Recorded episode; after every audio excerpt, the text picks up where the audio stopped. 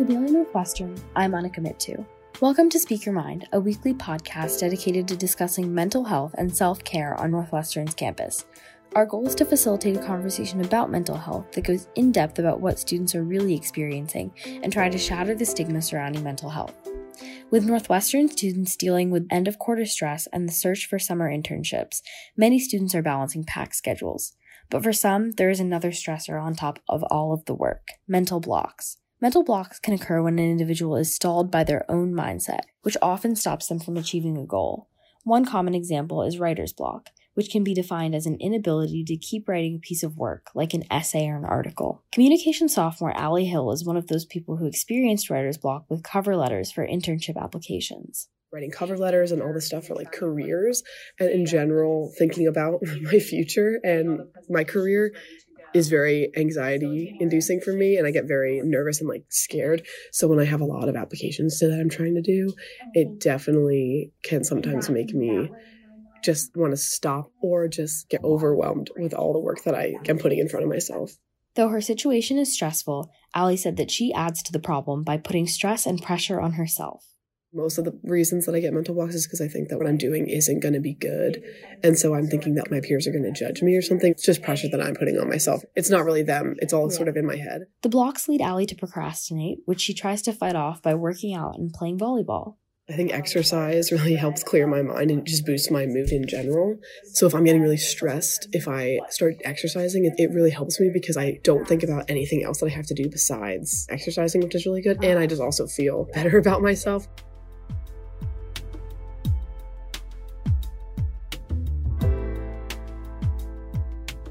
Allie isn't alone in feeling a failure of not being enough. Psychologist Amanda Crowell defines this phenomenon as defensive failure.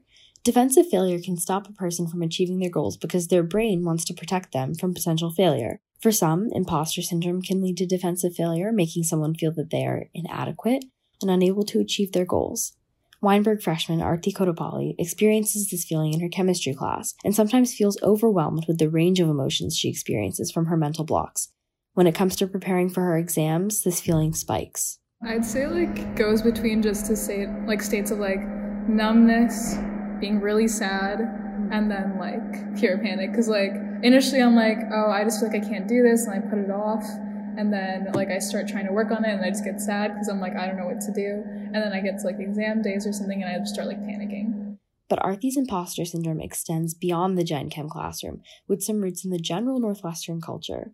There's not that one generalization of all Northwestern students, but I feel like a lot of kids here are very much like, I'm going to grind all day today, and that that's good, and like it's good to like be studying all the time. And then there's also the group of people who are like, I don't want to study, it's okay, whatever. So I feel like when you have the clashing of those two like types of student, it makes it really confusing for you if you don't know which type you are to figure out like how to balance both because on one hand your friend might be like oh there's a party and your other friend's like i have a study room reserved in Mudd from like 7 a.m to 7 p.m so I think like that just like general confusion of like what should I be doing is not helpful at all for people who have imposter syndrome. To help cope with her imposter syndrome, Kodapalli has found friends in the class who want to do well, but also care about helping others achieve.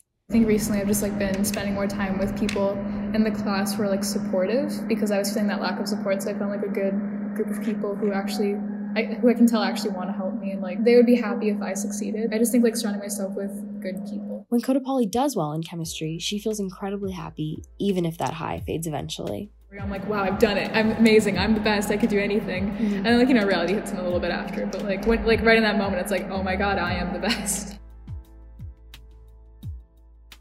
Although students can experience mental blocks in any aspect of their lives, from their own schoolwork to internship applications, there are ways to avoid defensive failure. Crowell suggests reminding yourself of why you are pursuing your goals. Your personal reason for pursuing your goals should be stronger than the motivation to do what other people expect from you. She also suggests recording your mistakes, which can help you move past initial embarrassment to accept and normalize your failures. Through these techniques, it may be possible to start moving past mental blocks and achieve goals a little easier. That's all we have for today on Speak Your Mind. I'm Anika Mittu, and thanks for listening. This episode was reported and produced by me, Anika Mittu. It was edited by Callan Luciano and Hina Srivastava. The editor in chief of the Daily Northwestern is Troy Clausen.